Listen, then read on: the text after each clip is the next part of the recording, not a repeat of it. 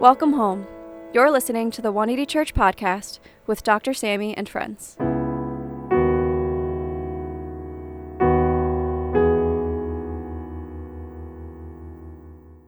Dr. Sammy and friends are resting this week and will return next week. Dr. Sammy D. Kim is a Harvard-trained ethicist and co-founder of 180 Church NYC.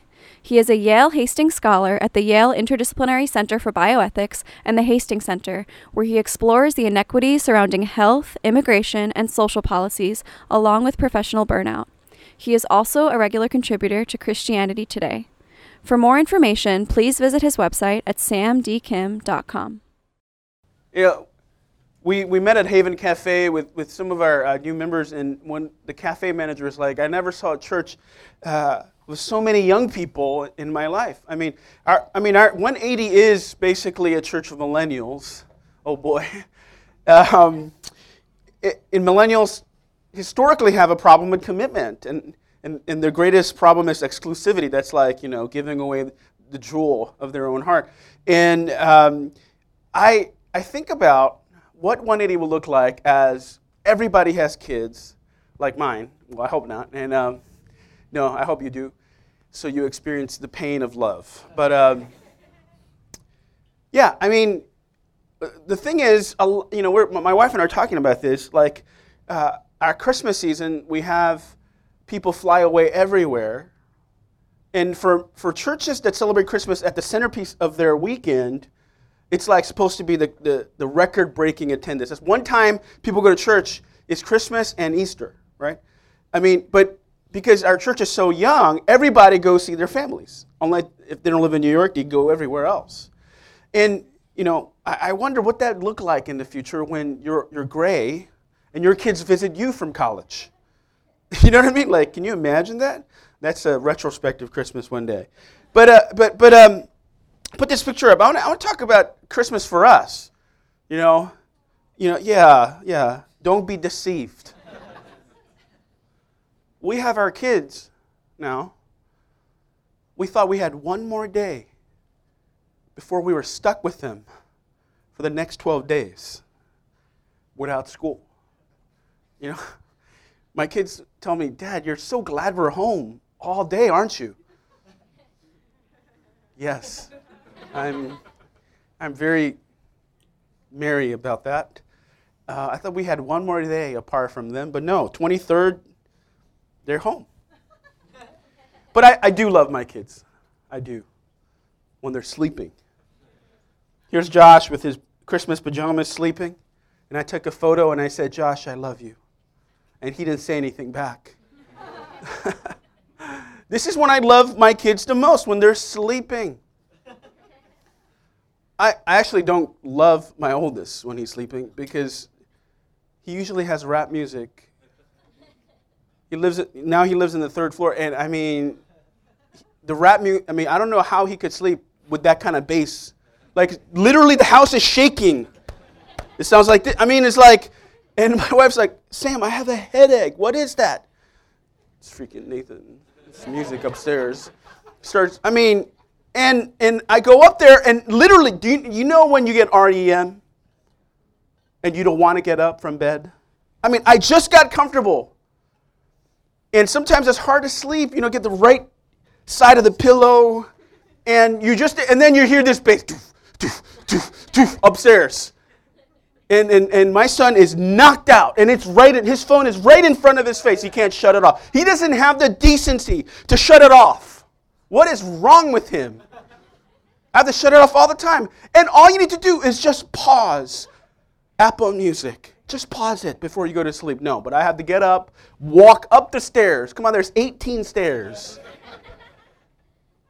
And pause it.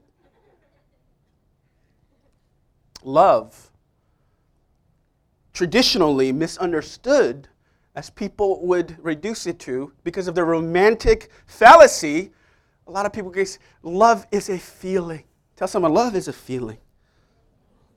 No, it's not. Love is not a feeling. Let me tell you, I have no fuzzy, warm feelings about my kids. Maybe when they sleep. I wanted to kill my son for the bass. If Kanye talks about telling someone to run away again, I'm going to really be mad. I mean, no, love is misunderstood as a sentiment, a being nostalgic, being butterflies in your stomach. No, love, when reduced of its sentimentality, it's really a commitment. I go turn the music off, I put my kids to bed, I feed them because I'm committed to them. Do I like them all the time? No. My kids know. That's why they ask me, Dad, you're happy we're home? No, love is a commitment. Love is a verb. In a world that thinks love is a feeling, we'll soon realize that it will drop you like there is nothing. You're going to experience a spirit of despair you never experienced before if you think love is all about warm, fuzzy feelings. And if you bet your life on that, tell someone you're an idiot. But we do. Our culture runs on the nostalgic, romantic fallacies of love being a feeling. Love is not a feeling, it's a commitment. This is what C.S. Lewis says about love. Lewis says, love is not an affectionate feeling, but a steady wish for the loved person's ultimate good as far as it can be obtained. The famous letter, epistle, Apostle Paul writes about love has 16 characteristics, 16 qualities about what love is. Not once, not one time does Paul talk about feelings. It's the 17th quality if you want to try to add it on. There are 16 qualities that Apostle Paul uses to describe. Patient, kind. I understand that. Patient, kind. Right? Because people are annoying. You can't just be patient because that would just be tolerating people. How many people tolerate people? Some raise your hand if you tolerate people all the time. Look at the person next to you. Do you tolerate them? That's not a good marriage if you just tolerate. I just tolerate him. It's patient and kind. There's a tenacity to love. There's a kindness, tenderness to love, but there's also a fierceness, a hardness to love. It's not butterflies. In fact, if butterflies exist and has anything to do with love, it would be in your imaginary garden where the butterfly is so big it will eat you. Because butterflies and love could only exist in your fantasy. In real life, love, and from a biblical framework, God's love is contextually embedded in an action, no matter how you feel. Whether you had a crappy day or the best day, love shows up. Tell someone that your love shows up. No matter what, love shows up. And that's what we see when we take the holiday sentiment from the nativity and the narrative of this cute fairy tale we tell ourselves. Even before a baby is born,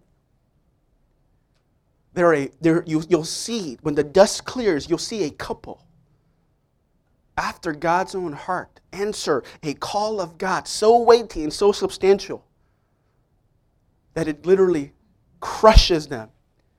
They answer it for their fierce love for God. A couple after God's own heart, Mary and Joseph, answers a call of God for their fierce love of God. When you take the holiday sentiment and the nostalgia away from the nativity, there are no warm, fuzzy feelings. There's just reputations that are ruined, sacrifices that are made. And they do it and they show up for the cause of Christ because they love God. There's something we can glean from that kind of Christmas this year. For those of us comfortable in our faith, how God can challenge us. So let's look to this passage and let's unpack and let's grapple with the nature of a biblical framework of love, apart from the sentiment that usually that's attached to it. So, this is how the birth of Jesus, the Messiah, came about. His mother, Mary, was pledged to be married to Joseph. But before they came together, she was found to be pregnant through the Holy Spirit.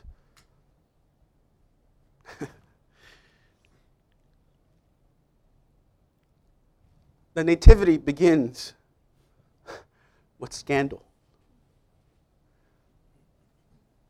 Can you imagine your fiancé coming to you and saying, right, you know, I'm not going to pick anyone because that would be weird, but hey, honey, I'm pregnant. God gave me this child. In a world of empirical evidence and scientific evidence, I mean, what was Joseph thinking when Mary said, I'm pregnant? I knew it. I knew she had an eye for that guy, Bob, in town. That guy, Bob, I hate that guy. I can't believe he did this. And Mary's like, no, it was God. And Joseph's like, yeah, okay. Mary, you don't need to lie to me. Joseph didn't believe that Mary was impregnated by the Holy Spirit. Because if you read it like that, oh yeah, Mary said, I'm pregnant, and Joseph says, oh, praise the Lord. If you read the passage like that, that's really illogical.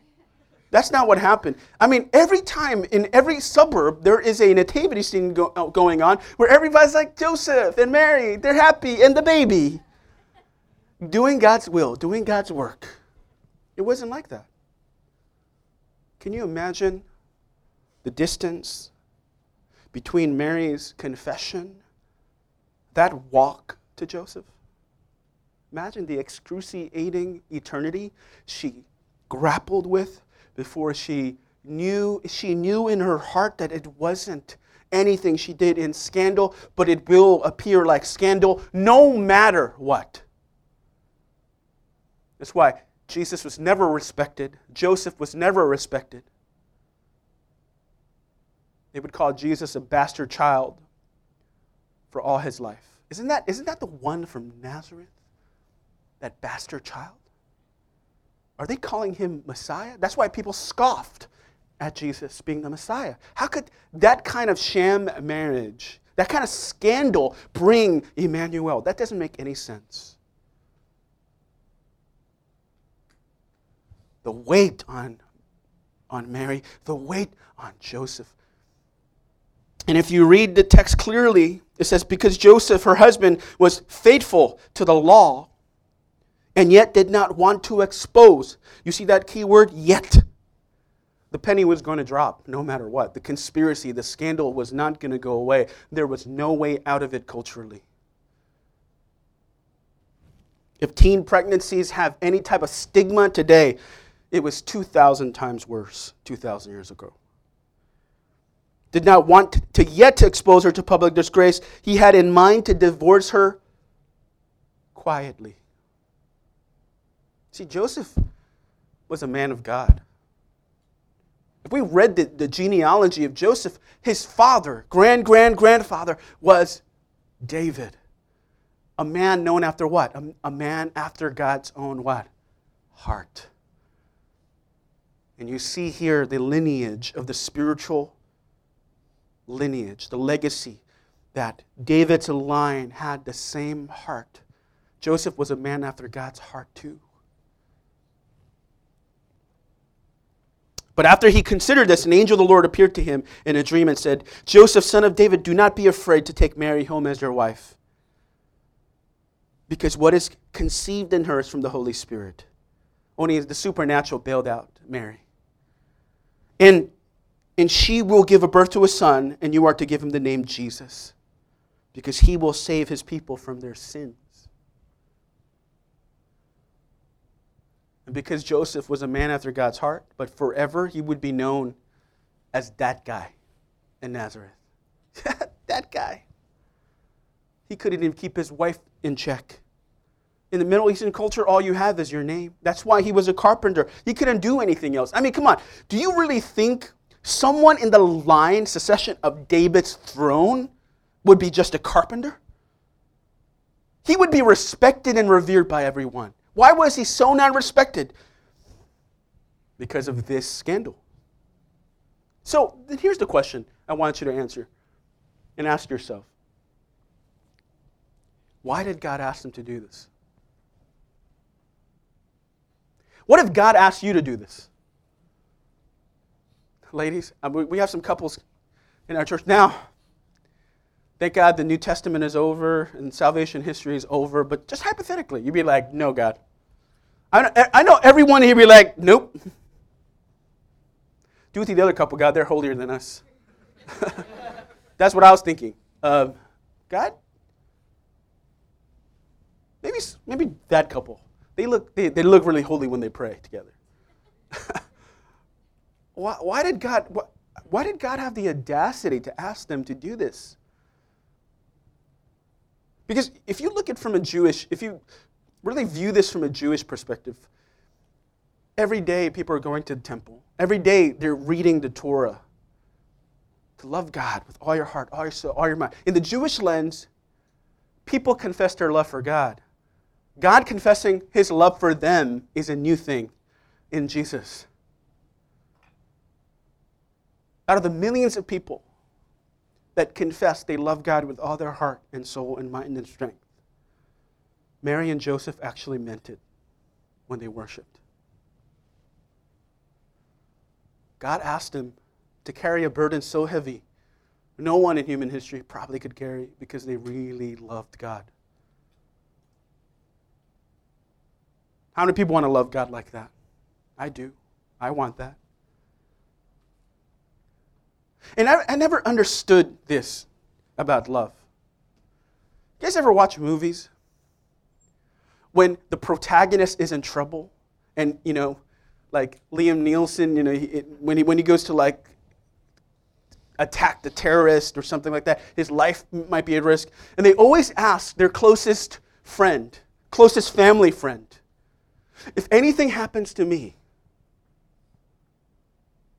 please take care of my daughter. You guys, you know what I'm talking about? Right? Please take care of my son. Please. And then always their friend or family member goes, oh, I can't believe you asked me that. You trust me with that? And they're touched. And they're like crying, of course. I will remember your daughter. I remember your son. Well, that's another mouth to feed. And I'm just like, I was just sitting there with, I seeing my kids and then having a third one. And I'm just going, is that person saying thank you for all this responsibility? It's like you ask the closest person to you to take care of the greatest burden you have in your life. If I don't come back, if I die. What is the correlation between that? The correlation between responsibility and love. My wife and I were talking about this as we're now getting up there in age. You know, though we look 20 still. Okay, delusion. But, you know, we have life insurance, couple life insurance. We have this, we have, you know, different things just in case. But my wife and I talked about if we both, tragically, something happened to us, who would we want to watch after our kids? Well, I mean, Nathan, he's like a grown man. He went to puberty when he was 10. So, I mean, but like, well, Josh, you know? Josh is still a baby, you know? My wife was like, I don't know. That's a hard. Who could you give that responsibility to? They're in this room. And I told my wife, you know, I know Nathan ran away last year, and he thinks he's gangster for some reason when he's a kid from the suburbs. But if I could hold that responsibility to anyone to watch our baby. And he was 11. I said, Nathan, I would choose Nathan to look after his brother. Put up a trust, and until he's of age, you have the house, you have this, let him take it. My wife's like, are you sure? You know, he ran away last year.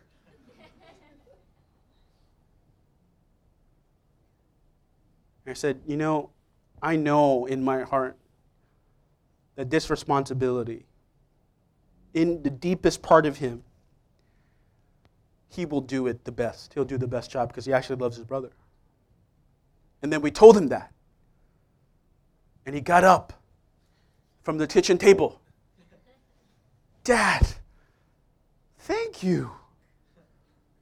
And he was touched by it. And he knew he could do it. And that's what Christmas is all about.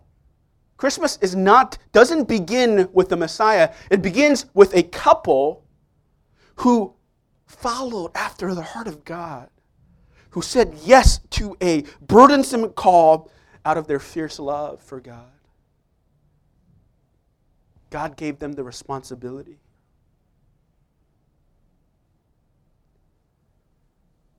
Because they actually loved God and each other.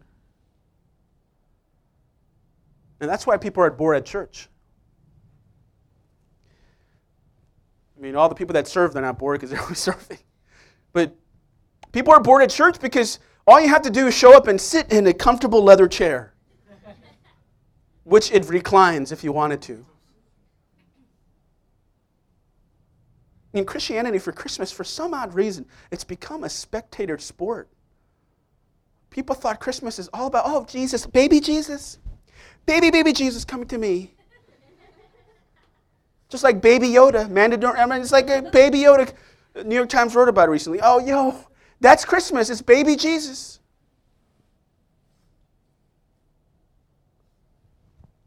No, it's about a community rising up from the darkness, the darkest hour in history, and saying yes to the call of God. Because in the end, there are no warm, fuzzy feelings, affectionate feelings in a nativity. People showed up. Amen? So what's love like then from a biblical framework? First, love is a what? A fierce commitment to the other, even at what? Great cost or lost or both. There's a swag, a hardness, a tenacity to love. Without that, nothing can happen. Without that, no adventure, no epic tale can happen, can be accomplished. A fierce, a tenacious love is a commitment of showing up no matter what the cost is or responsibility is. And that's why people, don't let Joseph be a footnote in human history. Joseph is a sexy man of God. Don't look at the animals in the nativity scene. No, look at Joseph. He is Ryan Gosling in The Notebook and La La Land.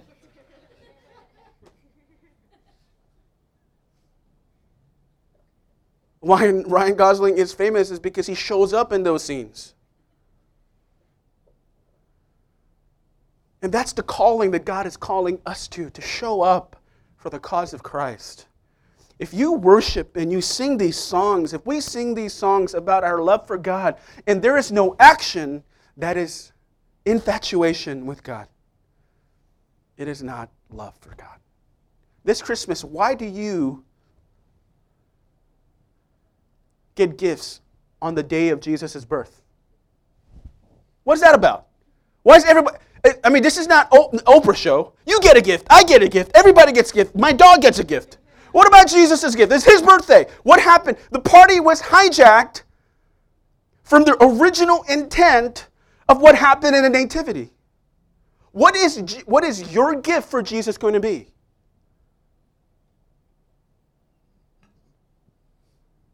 I honestly believe our Christmas has become too comfortable.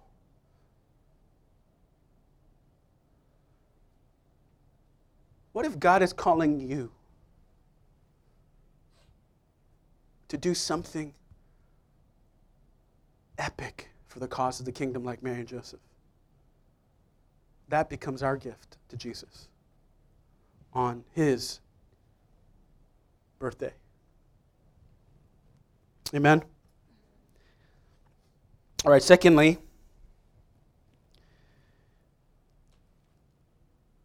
all this took place with what the Lord has said through the prophet. The virgin will conceive and give birth to a son, and they will call him Emmanuel, which means God with us. So let me ask you this question. Why did God send a baby?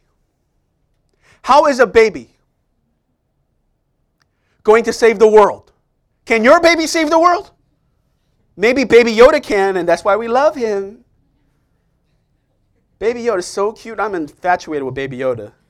I saw the New York Times. I was like, oh, Baby Yoda. Nathan comes up, Baby Yoda's so cute, Dad, right? Baby Yoda. New York Times talked about people worshiping Baby Yoda. Because, I mean, the truth is, Baby Yoda is Emmanuel in the Star Wars universe. He is the Jedi Master. He's going to raise up the resistance. He literally is God. He's 50, but he's cooing right now in the show. I mean, but how is a baby? Did you ever feel, I mean, I remember my kids. Now they're gross, but when they were babies, their bottom, my God. You know what comes out of there, but you could put your face there. It's really soft. I never done that. Never, ever. Seriously, never done that. But there's something about the softness of a baby and even the tenderness of romance.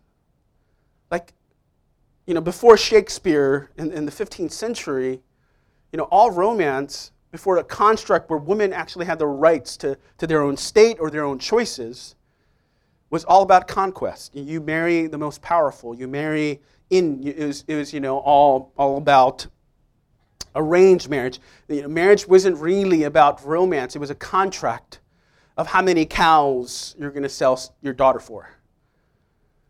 I know it's transactional, but it was. But until Shakespearean language where men couldn't win a woman's heart through war, even though that could be sexy, like gladiator and stuff like that. But when you wanted to win a woman's heart, because Europe began Shakespeare and sonnets and poems and the Beatles and the music. I mean, there's something about the tenderness of wooing a woman's heart. I mean, I don't want to be sexist. A woman could do that too. In our church, that's actually what happens usually. But it's the 21st century. It's okay. I mean, but there's a tenderness. So we in the beginning we see the tenacity of Mary and Joseph, but then in the incarnation, in Jesus, we see another aspect of love, not the hardness of love, but in the incarnation, in the baby Jesus, we see a tenderness of love, a tender side of love. And that was going to be God's hope to changing the world. It's going to be his kindness. It was going to be his pursuit of humanity through love and not through power. And you see that there. That Jesus dies on the cross, exposed, vulnerable, susceptible to pain and hurt.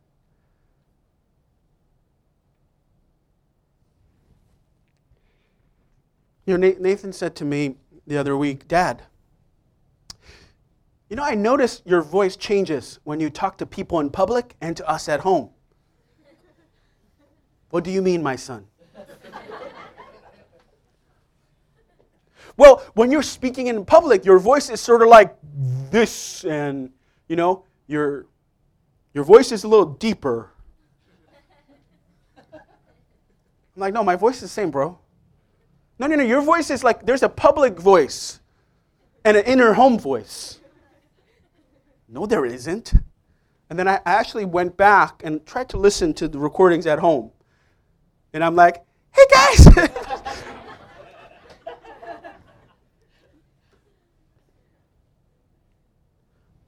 Why is that?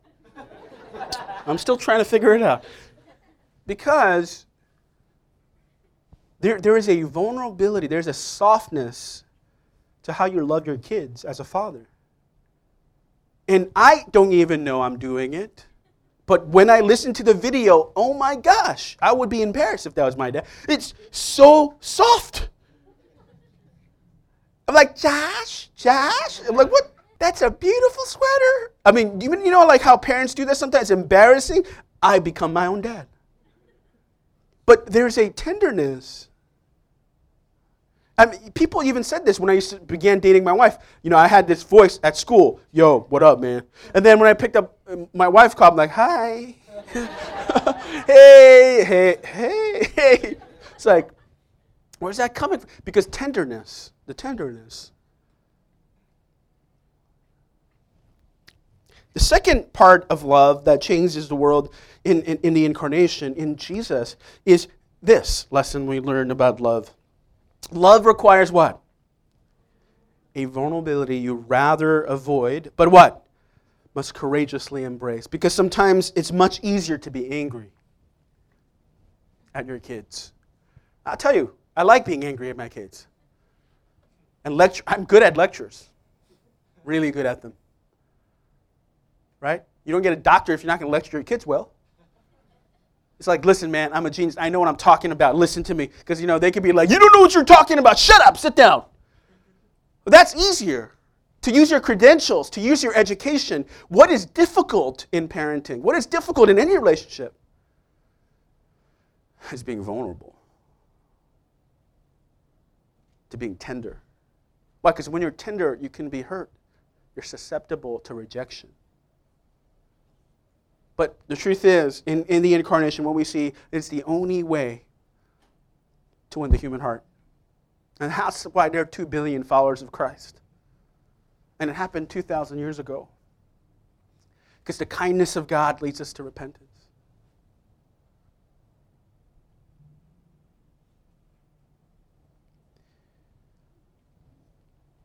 Love requires a vulnerability we rather avoid, but must courageously embrace. That's what Jesus does in the incarnation. He's committed to becoming susceptible to pain as an infant and a human being.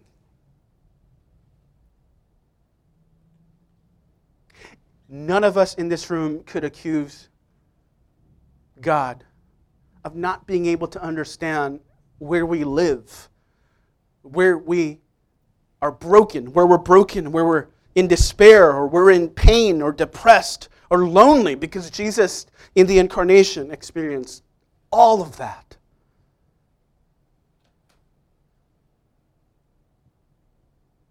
And the softness of God, the tenderness of God wins us over and wins our heart. So there's a hardness to love, but there's also a softness to love, a tenderness to love. So if you want to demonstrate the love of God this Christmas, rather than giving gifts to people, be like, oh, yo, look at this gift. I give to a spa. No, tell people, your family, your friends, your husband, your significant other, about how you really feel about them. How? To the point you might cry. You're like, no! I just try to stick to the $100 gifts because that's easier. No. Tell a friend how you feel about them. Really feel. To a point where they go, stop being so mushy. Because let me tell you right now, if I could count in moments of my life that I would count in my hand that are dear to me, are those times where someone exposed their heart and they were the most difficult to say, and they're the worth the most to me in my life, that changed me the most, informed me the most to become like Christ. Amen? That's what Christmas is about. So I think the truth is our Christmas has become too comfortable. I want to pray today that God would call you to something dangerous and epic for his kingdom. That's what Christmas is, and that's what our gift to Christmas, to Jesus, should be. But also, I think there's a softness to Christmas in the incarnation of Jesus as the baby Jesus, where the softness of God has to come out of us too, to our friends and family, to represent God well. Amen? Let's stand and pray together. So let me ask you a question.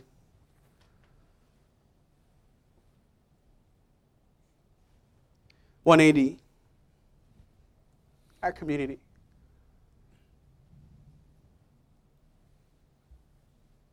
As you grow into comfort that only New York and this country could bring you, as you rise up in your stature as physicians and chefs and bankers and other professions, engineers, we have a lot of those, and you grow your assets, how will you, growing that comfortable, give back to Jesus on the day of his birth? Because that's what I see today. What I see is people treating Christmas in Christianity like it's just a part of their life, when it requires everything. So I want to pray right now if our Christianity has become too safe, our Christmas has become too safe. Will you lift your hands with me today? And I want you to pray for God to speak to you through this nativity scene.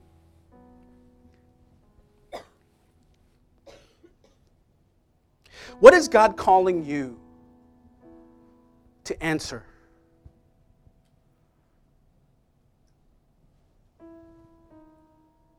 How would you worship him as your life becomes more comfortable, when love requires sacrifice? I mean, is Christmas just going to be about like skiing and like Christmas trees and like eggnog? I mean, I like that stuff. I really do. But like, you know, a couple gave their whole lives, risked everything for salvation to come in a baby, in an incarnation. How could we celebrate Christmas every season, or Christianity for that matter, as that is the sentiment of it, as that's the heart of it? You know, I pray in the future, as you have children and having children,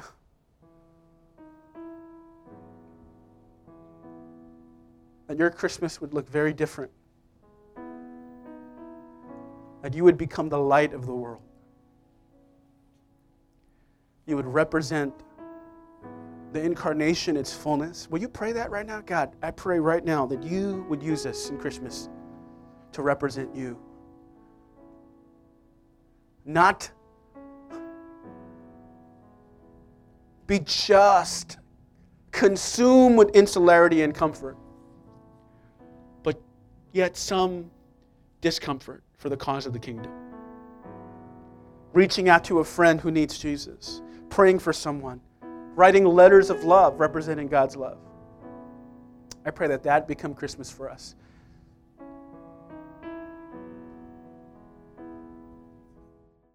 Father, we come before you as we enter Christmas this week in New Year's.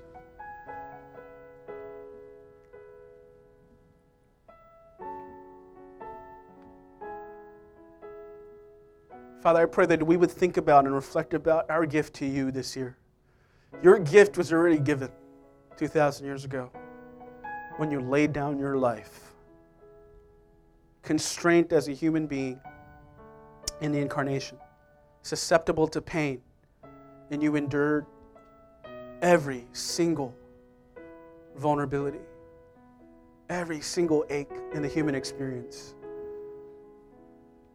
And it's true, you cannot be the savior of humanity if you don't understand the pain of humanity. We thank you for showing us the softness of love and the hardness of love.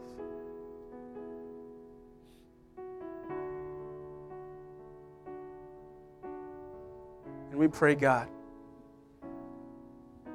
that we would step out and represent you well during the season, to our family, to our friends, and to the city, to show them who you are through us. Will you bow your heads for the benediction? May the grace of the Lord Jesus Christ and the love of God and the fellowship of the Holy Spirit be with you now and forevermore. All God's people say, amen. Merry Christmas. God bless you. Go in peace.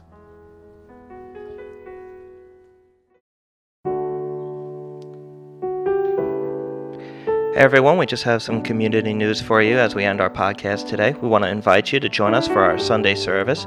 We meet at the AMC Loews Theater at 19th and Broadway in Manhattan at 12 noon, and we'd love to see you guys there.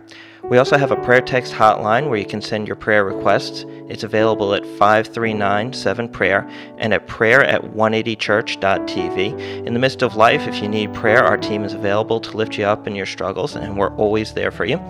You can check out our Bible reading group online at 180brg.tumblr.com and on Instagram as well at 180brg. And it's a great resource for being grounded in God's Word and really plugging God's Word into our daily lives. You can also find us online through our Instagram page at 180church and our church website at 180church.tv. And lastly, if you'd like to make an offering, you can do so electronically at our website at 180church.tv.